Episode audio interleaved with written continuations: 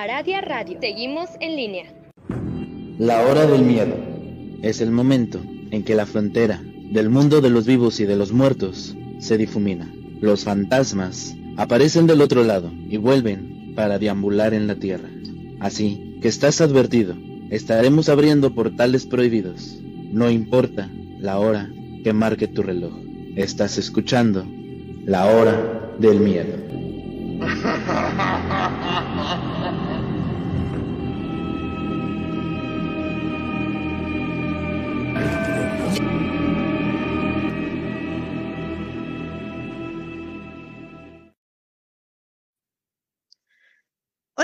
amigos? Muy buenas noches. Sean bienvenidos a este su programa, La Hora del Miedo. En locución me presento, yo soy Luna Blackstone, junto al maestro e historiador Rob Gray. Estamos transmitiendo completamente en vivo a través de Aradia Radio, su radio paranormal, de nuestro canal de YouTube La Hora del Miedo y a través de frecuencia alterna de Arizona. Chicos, estamos estrenando nuevo formato visual en la hora del miedo, así que esperamos que esto sea de su agrado, pues así vamos iniciando. Esta noche tenemos un tema un poquito controversial, pues hablaremos sobre los supuestos viajes en el tiempo. Pero para hablarnos de este tema, tenemos como cada martes la presencia de nuestro historiador consentido, maestro Rob Gray. Muy buenas noches, maestro, bienvenido. Muy buenas noches, muy buenas noches a todos. Gracias por acompañarnos en esta nueva edición de La Hora del Miedo. Así es, así es. Los invitamos a seguirnos en redes sociales, en Facebook. Nos pueden encontrar como Luna Blackstone, como Robert Gray, o bien nos pueden encontrar también en la Academia Tsuki. Es una página que tenemos en Facebook en donde van a encontrar recetas de magia, consejos, información detallada de magia y ocultismo. También nos encuentran en YouTube como La Hora del Miedo, de igual manera en TikTok como La Hora del Miedo o bien como Luna Blackstone. No se olviden de escucharnos los domingos en nuestro podcast llamado Historias del Más Acá, si quieren. Donald Trump es un viajero del tiempo, gracias a la máquina que creó Nikola Tesla. Bueno, como ustedes ya saben, es un poquito de información la que nosotros le podemos eh, dar a comparación de, de lo que podemos encontrar en algunos de los libros. Verán, primero tenemos que saber quién era Nikola Tesla. Nikola Tesla nace en una pequeña localidad situada en la actual Croacia. Dicen que desde que él era muy pequeño, él tenía como mucho interés y una creatividad muy grande para la edad que tenía. Cuando él cumple 13 años, hay como un parteaguas en su vida, porque se comenta que, por ejemplo, cuando yo estaba haciendo la investigación, mientras que él estaba acariciando a su gato, él percibe que hay algo raro entre la mano y el pelo del gato y le pregunta a su papá qué es lo que está pasando. ¿Por qué siente como esos pequeños toques, como si tuviera, estuviera viendo chispas que estaban saliendo del pelo del gato? El papá, que era una persona bastante culta, porque además de que él era un sacerdote, él dice que es estática, que es electricidad estática. A partir de este momento, cuenta que Nikola Tesla se siente maravillado por la situación que él desconocía y dice, tengo que entender qué es la electricidad.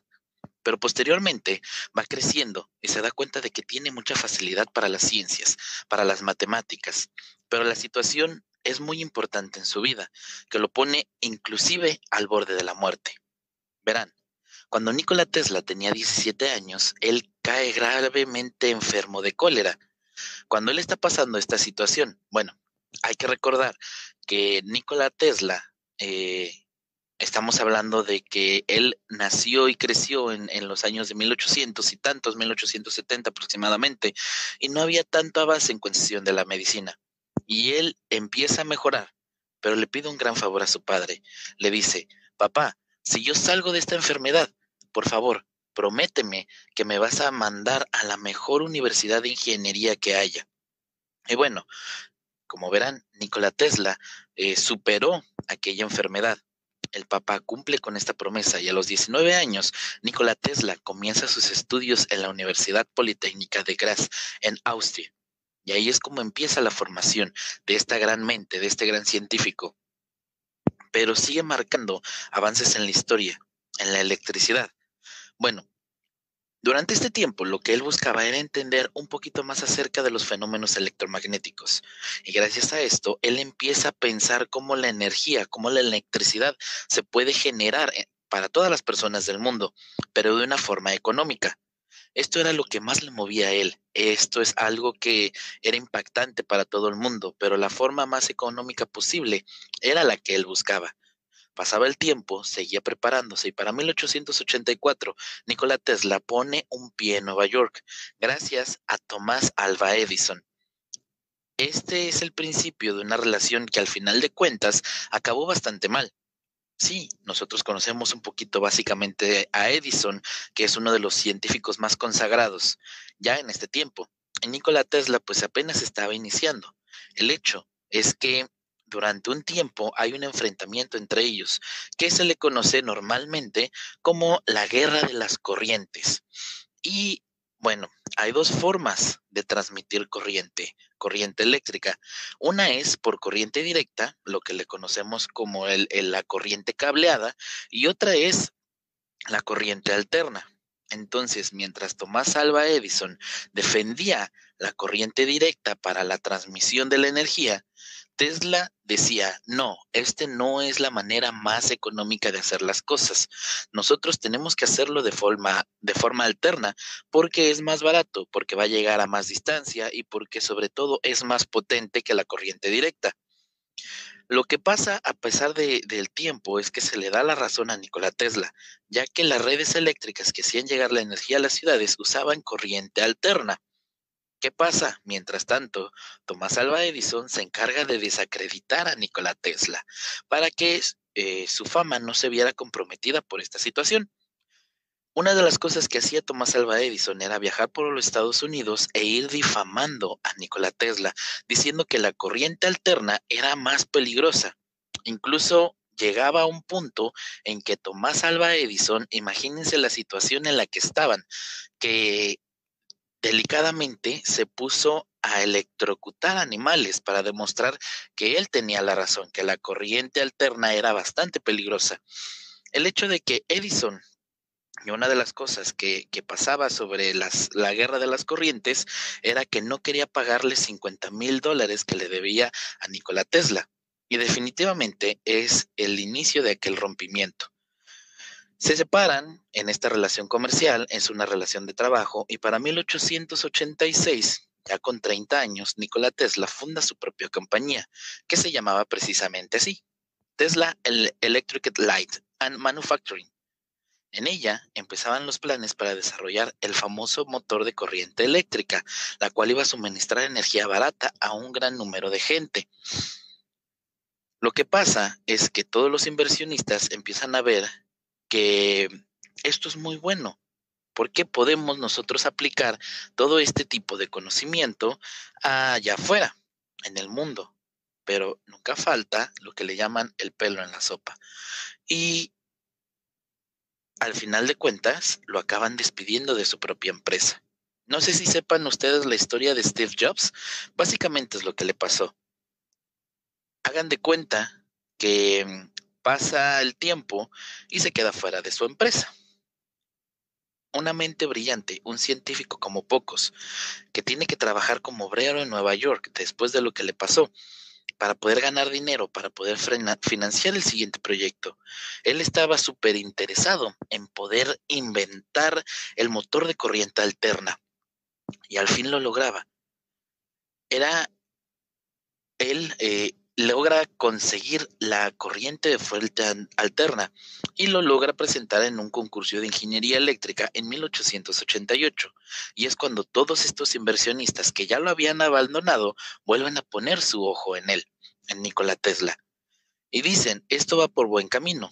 Es cuando Tesla comienza a trabajar para la empresa Westinghouse Electric and Manufacturing Company, ahí con el apoyo de los directores, y para 1839 consigue una gran proeza, porque utilizando la fuerza del aguas de las cataratas del Niágara, muy cerca de Nueva York, eh, también es muy cerca de Búfalo, pero utiliza las, las cataratas del Niágara para poner a funcionar su motor de corriente alterna y suministra electricidad a toda la ciudad de Búfalo. Esto recordemos que es en los años 1880. Entonces, están retroalimentando a la ciudad de Búfalo. La figura de Nikola Tesla sigue desarrollando muchas cosas, todas en cuestión de la tecnología de la electricidad, pero lo más curioso de Nikola Tesla es que en 1895, dos años después de que logra crear este motor de corriente, consigue eh, darle electricidad a la ciudad de Búfalo, su laboratorio sufre un misterioso incendio que básicamente pues acaba con muchas cosas que él tenía. Se quemaron los diarios, se quemaron los libros. Era algo muy extraño porque después de dos años de este gran acontecimiento, de repente, bueno, se quema todo su laboratorio, ¿no? Eh, él no sabe si seguir investigando otro tipo de cosas, mas el hecho es que logra el crear el primer objeto controlado a distancia por radio. Nikola Tesla también logra la primera imagen de radiografía mediante rayos X y sobre todo la famosa bobina Tesla.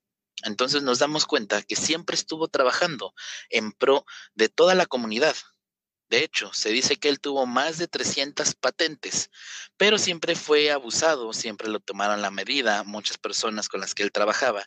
De hecho, uno de, de el italiano Marconi, que se le conoce como el inventor de la radio, se dice que utilizó muchas patentes de Tesla para poder inventar y patentar la radio como finalmente la conocemos. Verán, Nikola Tesla muere en una habitación en un hotel en Nueva York a la edad de 86 años a causa de un infarto. Eh, pasa el tiempo y pues la vida de un científico, una personalidad al fin de cuentas, nunca se, este científico, al menos a mi parecer, nunca se le ha dado eh, el mérito adecuado que se merece, porque a pesar de que inventó muchas cosas, Tesla era amante del conocimiento. Como se los dije en un principio, él era mucho más avanzado que los demás. Él leía mucho, tenía muchos manuscritos, a pesar de que algunos se habían perdido en el incendio de 1895. Él tenía otros manuscritos y básicamente notaba todo lo que se le veía en mente. En estos diarios, en estos libros, se cuenta que uno, eh, en uno de estos diarios, y esto es lo más interesante de Tesla, que Nikola Tesla es abducido por extraterrestres. O sea, imagínense, no solamente era un científico, sino que también creía en la vida de otros planetas.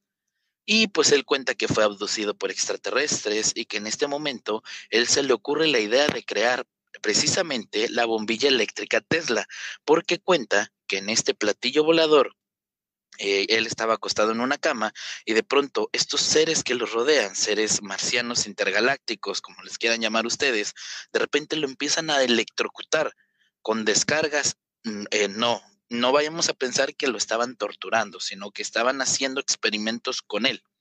Él empieza a ser sometido a descargas eléctricas de diferente intensidad, pero mientras estos seres lo están electrocutando, van tocando con la mano ellos desprendían, dice que desprendían una luz en su cabeza, ya se este, vaya a pensar como un foco, un bombillo. Entonces ahí se le ocurre la idea de que tenía que inventar la bombilla eléctrica. Muy interesante todo esto, ¿no lo crees, Luna?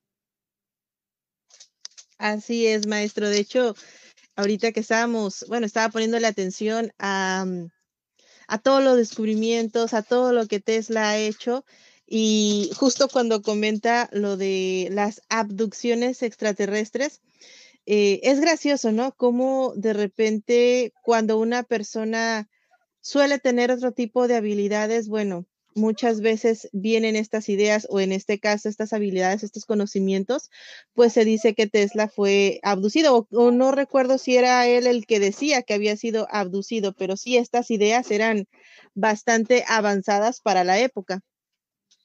Sí, precisamente él decía que, había sido abducido en estos diarios que se lograron rescatar. estos diarios que nosotros podemos encontrar en lo que es la biblioteca central de, la gobernatura en los Estados Unidos, porque muchos de ellos se los quedó el gobierno de los Estados Unidos. Entonces, es aquí donde podemos ver que él dibujaba en estos diarios algo similar al bolvillo, al foco eléctrico.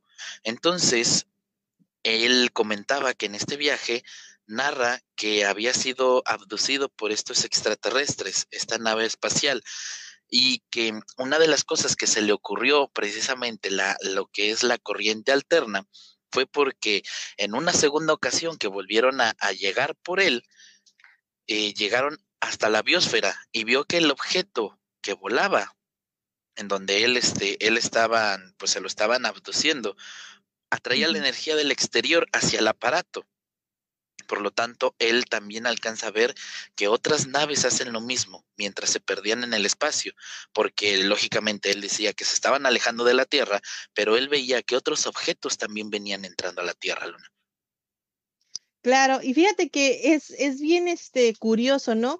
Porque podría podría ser el caso de que esto no fuera una abducción extraterrestre que fuera producto de su imaginación o que fueran algún tipo de sueños, Rob? Se podría decir, pero el problema está que cuando él regresaba de esta abducción, él lo escribía directamente en sus diarios y no solamente lo escribía. En uno de estos diarios, incluso él trata de decir que quiere inventar una máquina voladora, pero eh, eh, pongámosle un poco de expresión a esta máquina voladora que no utilice ni motor ni alas. Y su primera manera de interpretarlo en su dibujo era lo que nosotros conocemos como platillo volador. Claro, entonces aquí él ya tenía esta visión de cómo, pues hoy en día incluso, pues se, ven así que son los platillos eh, voladores, ¿no? O sea, los, los ovnis. De hecho, eh, para todas aquellas personas que ya nos están no solamente escuchando, sino viendo, pues ya pueden ver las imágenes que, que vamos transmitiendo eh, durante el programa. Pero Rob, eh, ¿puedes describirnos esta, esta imagen del platillo volador que Tesla veía? No era el platillo volador que Tesla veía, era el, el invento que él quería hacer. Por ejemplo, él quería hacer el invento de, de esta nave voladora, ¿no?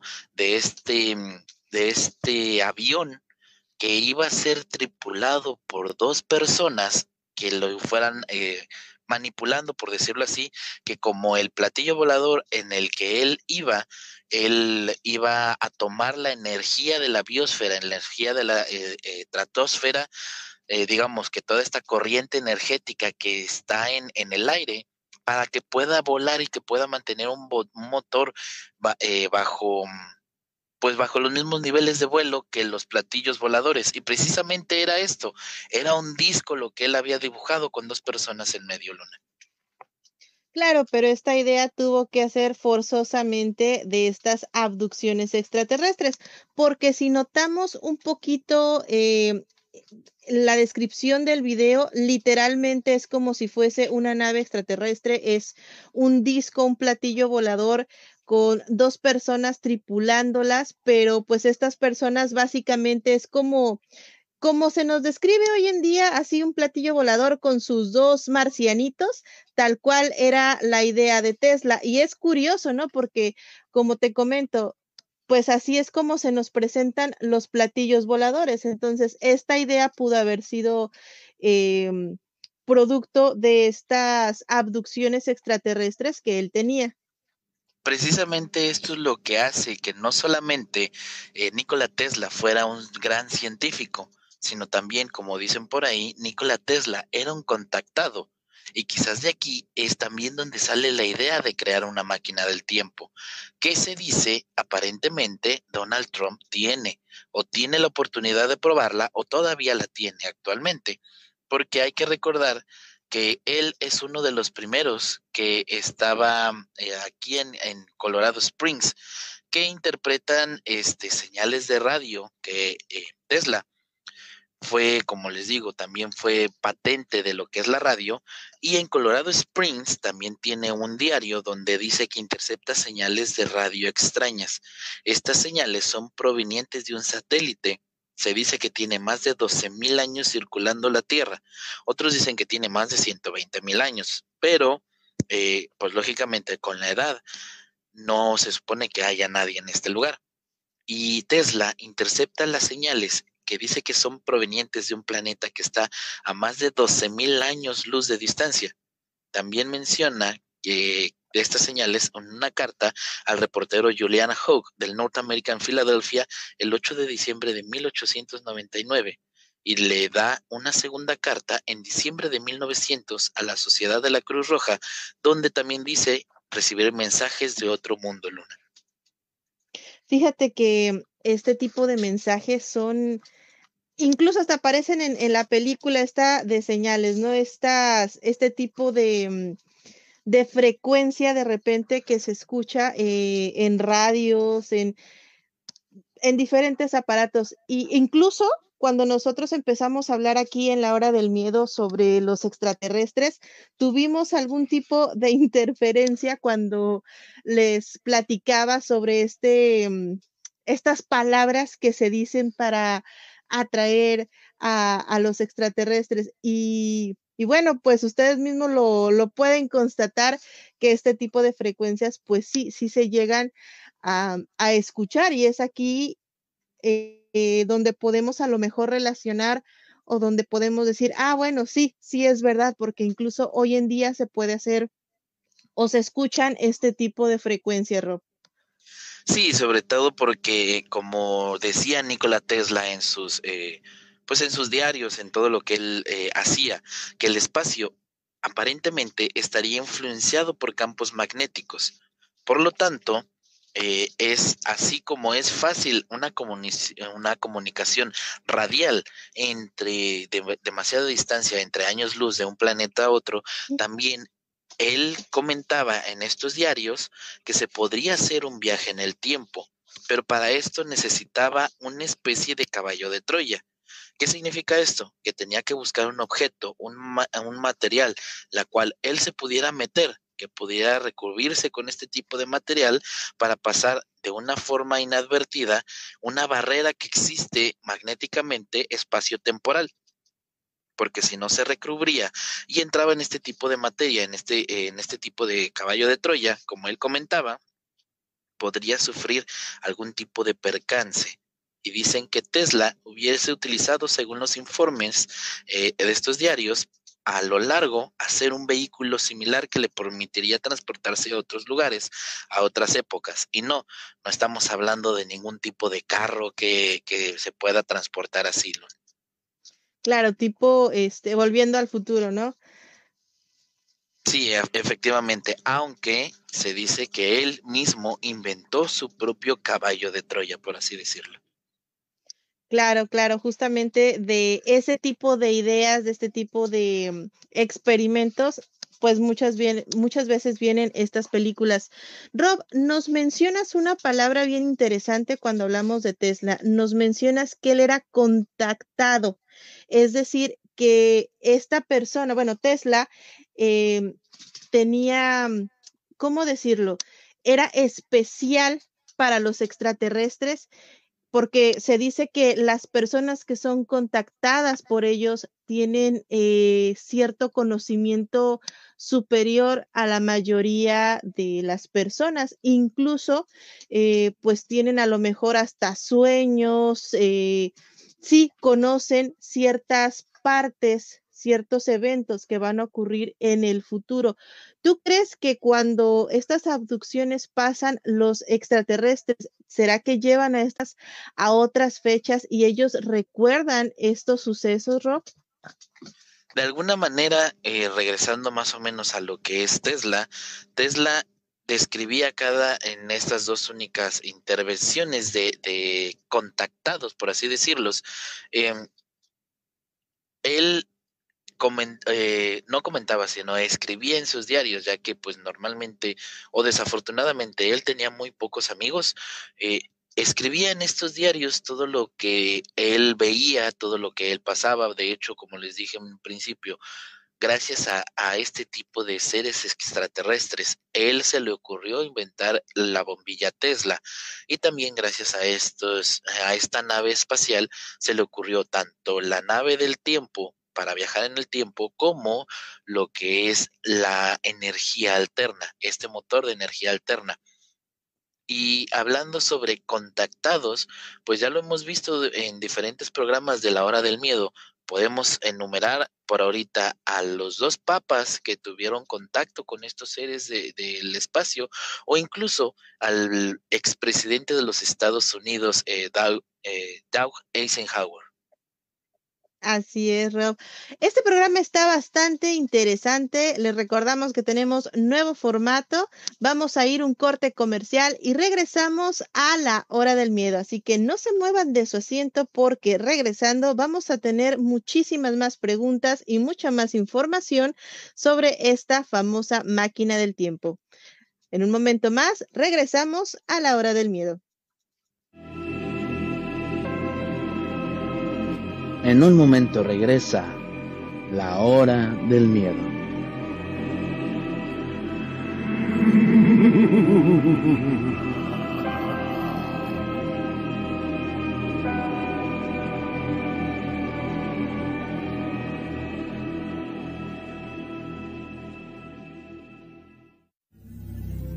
¿Te gusta la magia y el ocultismo?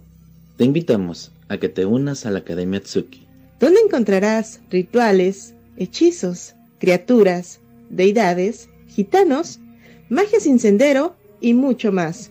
Además de talleres gratuitos y con costo, de la mano de la maestra Luna Blackstone y del maestro e historiador Rob Gray.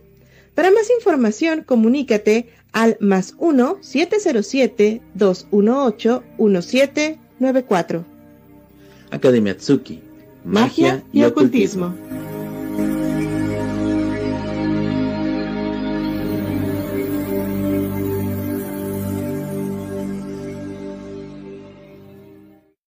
El machismo, la misoginia y los estereotipos sexistas provocan que miles de niñas y mujeres sean víctimas de violencias. Por ello, la CNDH emitió la Recomendación General 43 Diagonal 2020 al Estado mexicano para exigir un alto a la violencia de género y poner fin a los feminicidios. Asumimos como nuestra la exigencia de justicia de miles de mujeres que han alzado la voz. Contra las violencias todas. Comisión Nacional de los Derechos Humanos, defendemos al pueblo. Hola amigos, soy el maestro Rob Gray y junto a la maestra Luna Blackstone los invitamos a sintonizar la hora del miedo, donde podemos conocer historias paranormales que ustedes nos compartan y descubriremos qué hay detrás de aquellos eventos. Ya lo saben amigos, la hora del miedo a las 10 de la noche. Los esperamos a través de Aradia Radio, su radio paranormal.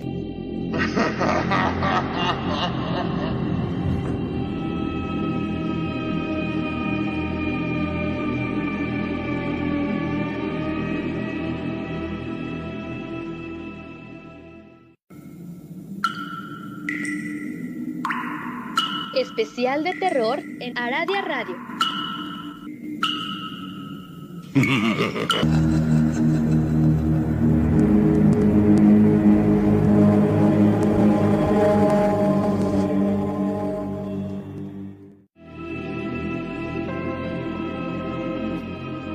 Ya regresa la hora del miedo.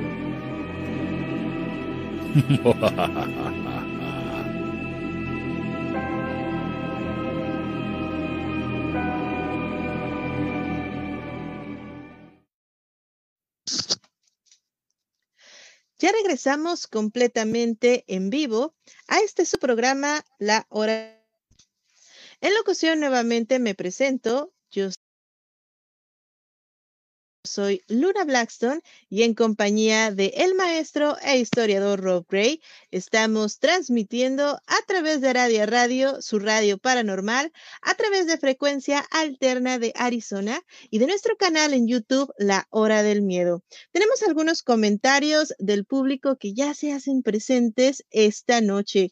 Está Carlos Luna con nosotros y nos dice, hola maestros, buenas noches, qué padre, ya veo las imágenes. Así es, es una de las sorpresas que les teníamos preparadas. Ya tenemos nuevo formato audiovisual en la hora del miedo.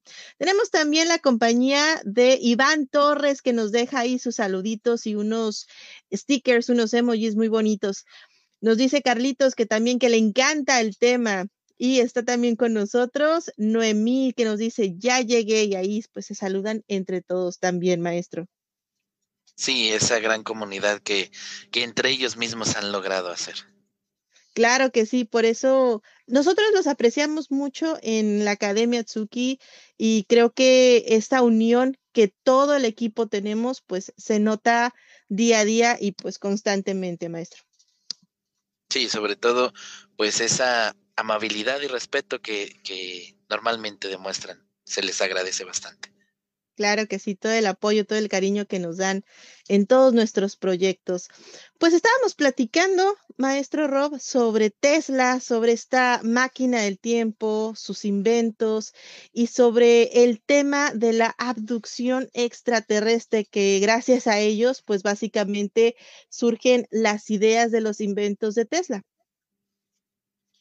Pues sí, em, lo que hemos venido viendo es más o menos lo que es la historia de Tesla, y sobre todo pues estos pequeños detalles, ¿no? Que no son tan tocados, que no son eh, enseñados muy fácilmente, porque son temas muy delicados. ¿Cómo decir que uno de los más grandes científicos, sobre todo la inspirador de uno de los millonarios eh, más grandes del mundo, que fue Nikola Tesla, pues el comentar de que pues eh, era un contactado, ¿no? Que creía en la vida en otros planetas y que sobre todo, pues él eh, basaba muchas de sus cosas en estos seres, sobre todo lo que, pues lo que venimos a, explicar un poquito aquí, ¿no? La máquina del tiempo que como les dije antes, eh, él especifica en uno de sus diarios todo lo que era la máquina del tiempo y no especifica, desafortunadamente, en estos diarios, no alcanza a especificar ni qué clase de vehículo hizo, ni qué eh, épocas visitó, ni los lugares que, en los que estuvo, porque al parecer sí logró hacer este tipo de, de máquina. Hay informes bibliográficos del inventor que afirma que lo logra hacer. Y esto es algo muy importante que tenemos que ver. Tesla y mucha gente que logró llegar a estar en estos eventos donde él probaba sus, sus máquinas, dicen que lo lograron hacer. Y hay testigos que comentan que él desaparece de su laboratorio y aparece en una cafetería. Increíble, pero cierto. Estos testigos afirman que estaban presentes en el lugar del evento y se ve como él mismo pasa por una ventana a través del espacio-tiempo mientras se ubica en un campo magnético artificial elaborado por él. Cuando ya estamos hablando normalmente de que hay testigos en un laboratorio donde él desaparece y testigos, porque también están estos testigos en la cafetería donde él aparece, es muy improbable ya esta situación. Ya no estamos hablando de cosas irreales, ya no estamos hablando de teorías, ya estamos hablando de que estos testigos dicen haber visto todo esto. Y como hemos visto, Tesla no era una persona multimillonaria para decir los compró. ¿Qué tiene que ver todo esto con el presidente, con el expresidente Trump? Ahí viene lo interesante. ¿Y por qué? Vamos al momento en el que Nikola Tesla fallece en Nueva York hacemos un pequeño brinco temporal como lo haría Tesla, pero cuando él fallece, todas las posesiones, todos los diarios, todos los libros que él poseía son reclamados por la llamada Oficina de Custodia de la Propiedad Ajena. Esta institución ha funcionado durante la Primera y la Segunda Guerra Mundial, donde básicamente se dedican no solamente a saquear, por decirlo, si esa fuera la palabra correcta, todo lo que los científicos eh, tenían, sino que aparte los tenían vigilados y todos sus diarios, toda la información se la quedaba el gobierno de los Estados Unidos para ver en qué estaban trabajando, en qué cosas estaban haciendo.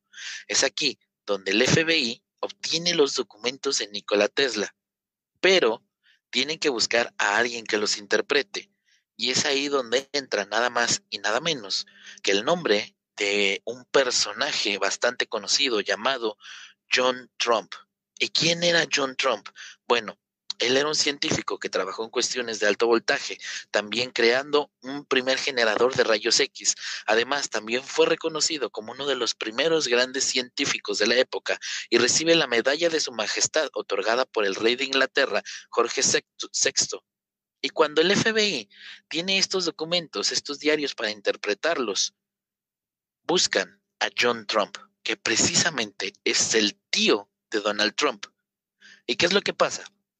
cuando John Trump empieza a revisar estos diarios, esta información, él dice que es una pena, pero que tiene que llegar a la conclusión de que estos pensamientos de Nikola Tesla en los últimos 15 años eran bastante especulativos. Es decir, que eran bastante filosóficos. Él no incluía principios, sino incluía métodos.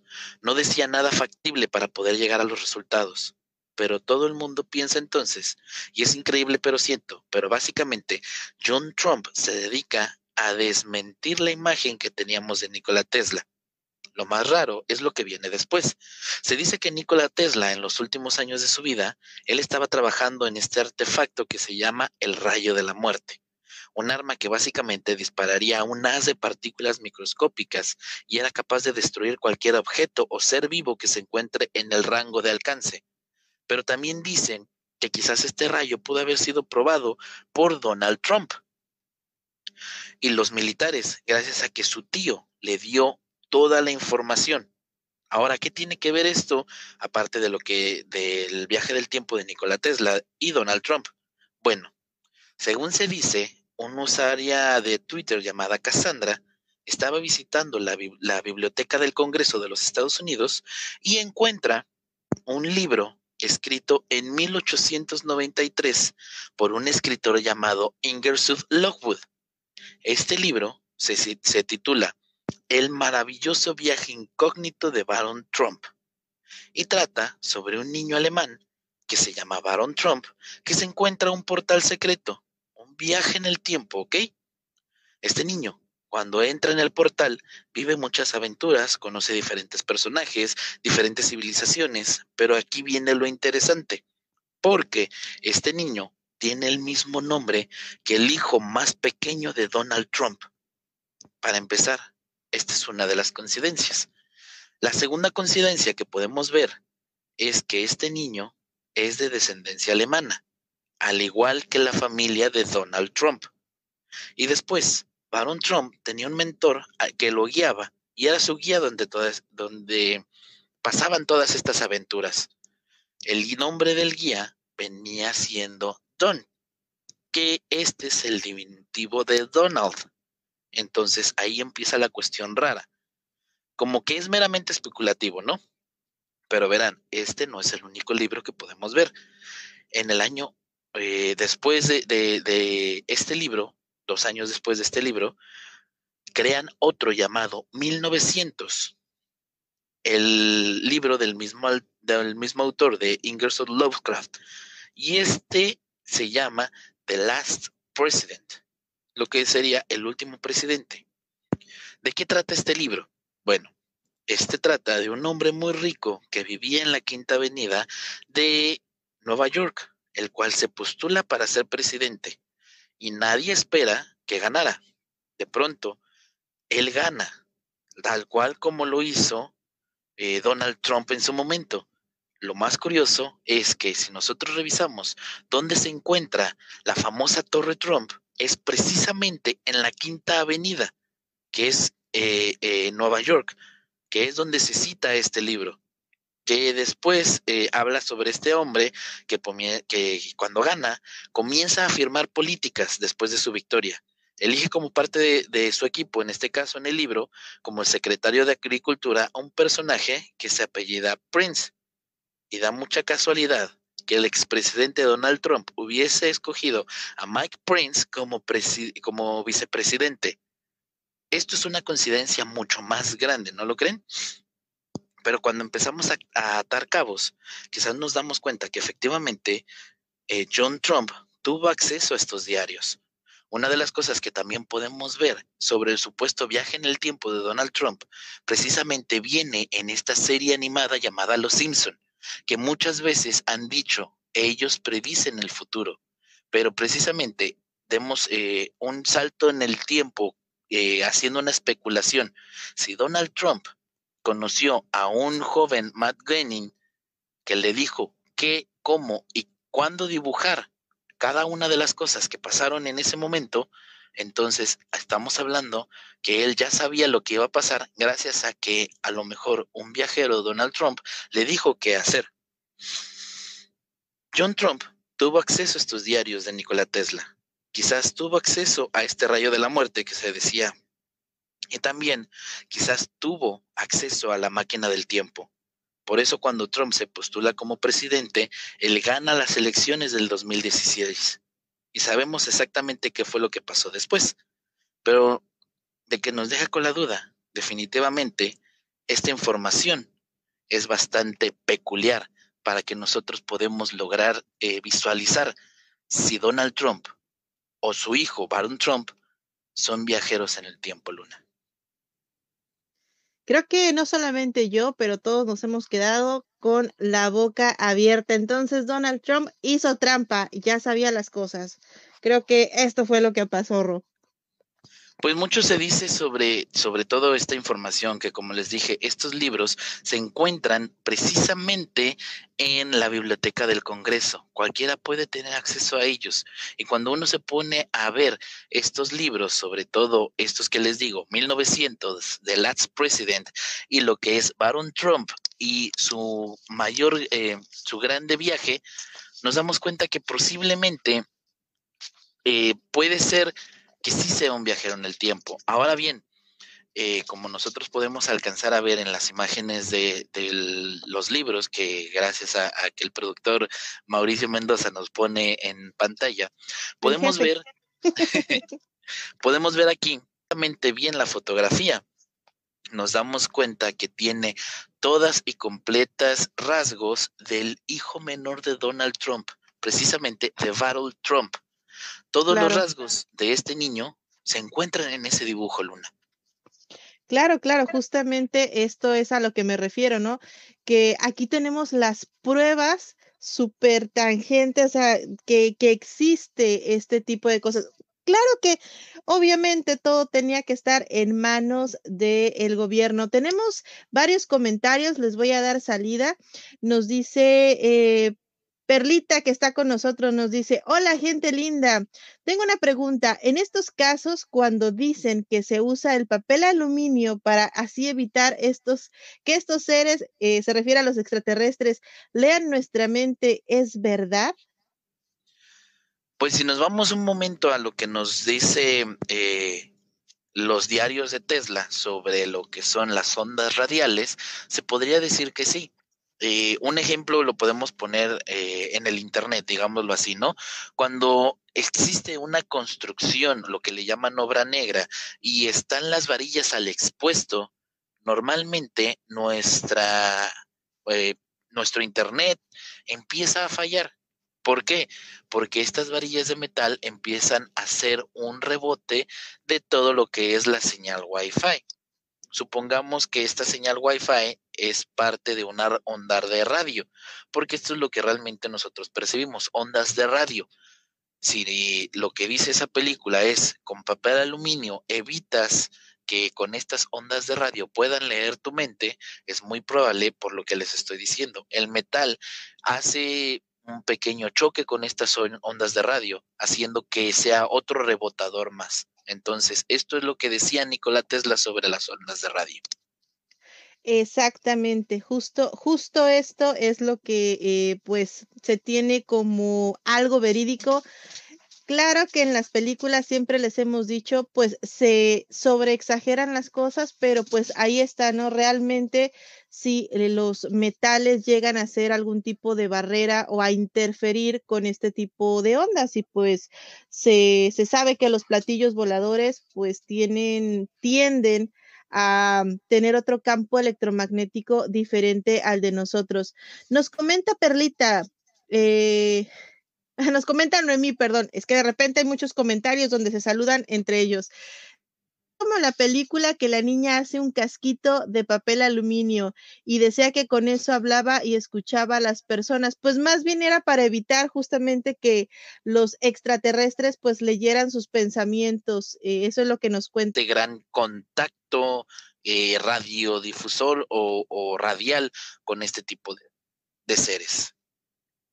Claro, bueno, en la película se, o en, en, algunos estudios se dice que algunos, porque hay pues varios tipos de seres extraterrestres, llegan a tener cierto tipo de control mental sobre nosotros y pues, eh, o que nos hacen olvidar las cosas, interfieren a lo mejor un poquito en nuestros pensamientos. Nos comenta Carlos Luna, se no inventen, esas ya son muchas coincidencias, hablando de Donald Trump y del de los viajes en el tiempo, maestro Rob. Sí, como dije, no, no fue, digamos que tampoco una tarea fácil, ¿no? Porque pues tienes que ir investigando un poquito. Nada más se decía, por ejemplo, lo, de esta serie animada de Los Simpson, que casualmente veían el futuro, ¿no? Pero es tan exacta la manera de dibujarlo que podrías pensar otro tipo de cosas que a lo mejor eh, Matt Groening, que es el creador de estos eh, personajes, estuvo en ese lugar o alguien le dijo que dibujar. Eh, eso es una de las pequeñas coincidencias, ¿no? Y de ahí podemos pasarlo al siguiente nivel, ¿no? estos libros, estas cosas, inclusive hay una película basada en el viejo oeste, en la cual trata de un vendedor ambulante que se encontraba en una ciudad tejana. En esta ciudad tejana, este vendedor ambulante buscaba ser sheriff y cuando logra ser sheriff, casualmente lo primero que empieza a decirles a estos eh, seres tejanos, a estas personas, no seres, a estas personas de Texas, es que tienen que mm, crear un muro en la frontera sur mucha coincidencia sobre todo lo, lo, que decía este el expresidente Donald Trump. Pero ¿qué tiene que ver con, con Donald Trump, verdad? Bueno, este hombre, este vendedor, que aparte era, este, digamos, una persona que hacía negocios y una persona que buscaba un poder, el nombre de esta persona en la película era Donald Trump. Claro, y justamente a ese punto eh, pues, podemos llegar, ¿no?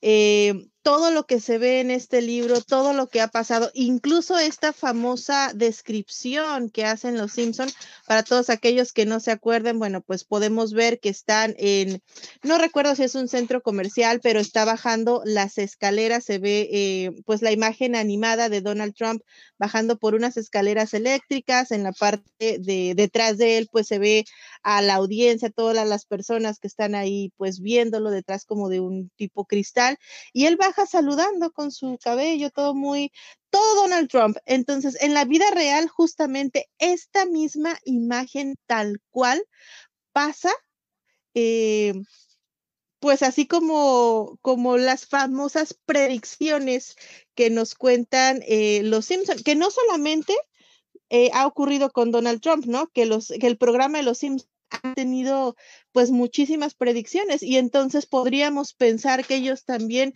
pudiera ser que tuvieran una máquina del tiempo, maestro? Eh, se podría decir, pero como dije, ¿qué tal si es al revés?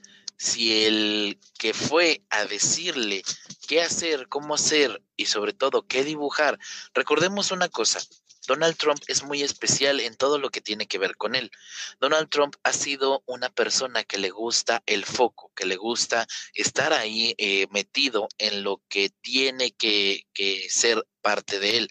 Recordemos que en la filmación de la película eh, Mi pobre angelito 2, todo ah, pasa en uno de los hoteles donde Donald Trump es dueño. Y la única manera de que pudieran filmar ahí es que Donald Trump apareciera en la película, cosa que pasó. Otra de las cosas que sabemos muy bien de, de Donald Trump precisamente es esto, le gusta el foco mediático, tanto así que ha estado adentro, involucrado en la lucha libre, en la WWE, siempre siendo él el centro de atención. Entonces, claro. Él busca la manera de ser el centro de atención en cualquier cosa que tenga que ver sobre él. No suena tan descabellado que utilice la máquina del tiempo que creó Tesla para que él mismo supervise cómo se va a dibujar todo sobre él a tal manera que cuide todos los mayores detalles que sabe que van a pasar. Sí, pero es que son, son exactos, o sea, realmente cada detalle tiene, bueno, de por sí sabemos que, que Donald Trump cuando le gusta salir al ojo público tiene que ser como él quiere, cuando quiere, a la hora que quiere, ¿no? Entonces, esto lo vemos claramente pues en estos dibujos animados. Tenemos más comentarios ya antes de despedir el programa. Nos comenta, em, nos comenta Perla. Bueno, según ellos, esto evitaba que los rastrearan, eh, que estos seres o estos aliens rastrearan a las personas. Sí, es lo que estábamos comentando también. Nos pregunta Carlitos que cómo se llama la película. Me parece que se llama Señales, ¿no, maestro? No, yo me, me imagino que habla sobre aquella película que les comenté de, de la época de vaqueros. La verdad, ah, pues. eh, sinceramente no me acuerdo del nombre de aquella película pero se las voy a buscar y se las, eh, se las paso por la Academia Tsuki. Claro, pues ahí, ahí tenemos, este, vamos a investigar qué película. Y si no, pues, si no han visto la de los aliens, pues se llama Señales. Dice Carlitos, sí, pues claro, maestro, tenemos que pasar también. No nos están pagando, pero les estamos haciendo también promoción, así que pues si nos quieren pagar, pues nos pueden pagar. Dice Carlitos, rayos, esto parece a propósito para que vayan uniendo cabos. Así es, ya este, sabemos que el gobierno siempre se inmiscuye en este tipo de cosas. Recuerden, Área 51, todo lo que tenga que ver con este tipo de proyectos, pues el gobierno siempre tiene que estar al pendiente de esto. Zulemita también está con nosotros y nos dice, buenas noches, tarde, pero llegando. Ya le tocó llegar al final, profe. Sí, pues ya va este, a tenerle que, que regresar y escuchar todo el tema. Así es. Y, vaya que está bueno. Este tema está bastante, bastante bueno. Nos dice Perlita, como la serie alemana Dark, que viajan en el tiempo o algo así. Más o menos esta serie también está basada en todo este tipo de cosas, ¿no? Como les, les he venido diciendo, muchas cosas que hacía Nikola Tesla lo hacía de una manera tan diferente que, pues, básicamente estaban, se, todo se, se maneja sobre la información que actualmente tiene el FBI sobre todo esto que hizo Nikola Tesla en su tiempo, ¿no? Pero como hemos escuchado toda la historia sobre Tesla, pues él era un adelantado en su tiempo. Él era uno de los científicos que precisamente era infravalorado, no solo por la época en la que nació. Supongamos que él naciera en esta época, yo creo que tendría más alcance de lo que tienen ahorita. Sin embargo, gracias a él tenemos muchas cosas que normalmente a mucha gente le hubiera costado más tiempo inclusive el hecho del Wi-Fi, él lo había pensado de la misma manera, pero con energía eléctrica, que la energía eléctrica llegara de una manera de ondas radiales para no tener estos, digamos, molestos cables que pueden causar cualquier tipo de accidente, pero como Tomás Alba Edison se encargó de desprestigiarlo y sobre todo de decir, este tipo de corriente es tan peligrosa que hasta te puede electrocutar en el momento. Y hacía esto con gatos, con perros, con cualquier tipo de animal que tuviera cerca. Eh, nosotros tenemos una mente, digamos, eh, diferente a lo que nos han enseñado de Tomás Alba Edison. Tomás Alba Edison es un gran científico, sí, pero también recurría a lo que se le llama este, eh, estrategia sucia para que él no perdiera este digamos, esta fama que ya había logrado con muchos más años de adelante. Sí, no, en esta época, imagínate, te metes con perritos, con gatitos, con cualquier animal y ya te metes con todo, ya ahí hubiera quedado eh, acabado por completo. De hecho, imagínate, ¿no? De repente tener a Tesla, a, Edison, a muchos inventores que, estuvieran en estas, en estas fechas con toda la ciencia, con todos los avances, con todo lo que tenemos. Imagínate los grandes inventos que podrían llegar a ser y a lo mejor hasta podría ser un peligro, así me atrevo a decirlo, podría llegar a ser un peligro para la humanidad este tipo de personas, puesto que con los grandes, si para esas épocas los avances y los todo lo que ellos sabían era demasiado, o sea, imagínate ahora en esta, en esta época, pues esto sería como, como si fuese una arma. Sí, desafortunadamente para nosotros, o afortunadamente para nosotros, ellos inventaron estas cosas en su época para que la tecnología pudiera evolucionar junto con el ser humano. Si no, yo creo que apenas estaríamos inventando esas cosas. No sé, el planeta sería diferente, Luna posiblemente, posiblemente podría llegar, podría ser a lo mejor más eh, estilo con los carros voladores y ese tipo de cosas, o bien posiblemente ni siquiera tuviéramos internet, quién sabe, solamente ellos con sus máquinas del tiempo a lo mejor podrían, podrían saber. Así que, pues aquí está el, el tema, qué interesante tema de verdad que nos cuenta esta noche, maestro. A veces cuando vemos los títulos de, de los temas del programa, podemos imaginarnos otra cosa como el pasado y la Segunda Guerra Mundial pero realmente me encanta el enfoque que usted le da porque nos cuenta que hay muchísimo más, nos abre los ojos hacia otro tipo de horizontes. Jamás nos hubiéramos imaginado que Tesla tenía que ver con extraterrestres, ¿no? Y que los extraterrestres, pues básicamente le dieron este tipo de conocimiento. Nos dice Carlitos Luna, Tesla era... Tesla era el Cristiano Ronaldo de los científicos, todo un adelantado para su época. sí, desafortunadamente Tesla también tuvo que, pues digamos, sobrepasar muchas cosas en su vida, ¿no?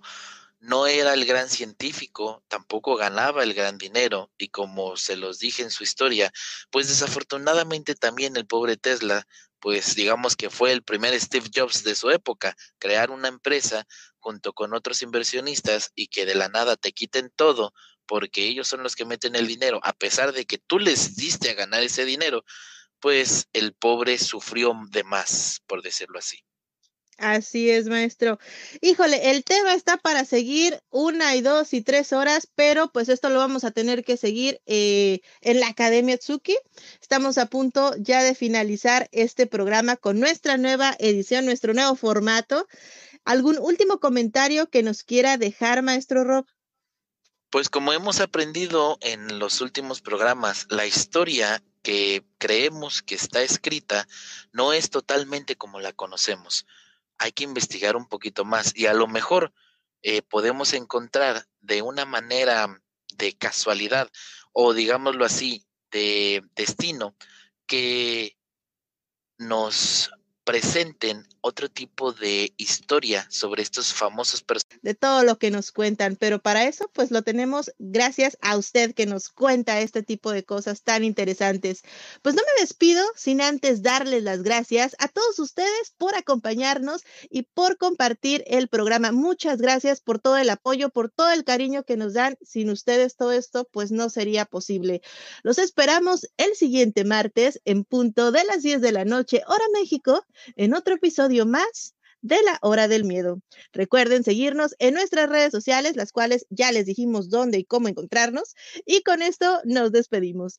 En locución estuvo con ustedes la maestra Luna Blackstone junto al maestro e historiador Rob Ray. Les deseamos muy buenas noches y dulces pesadillas. Hasta la próxima.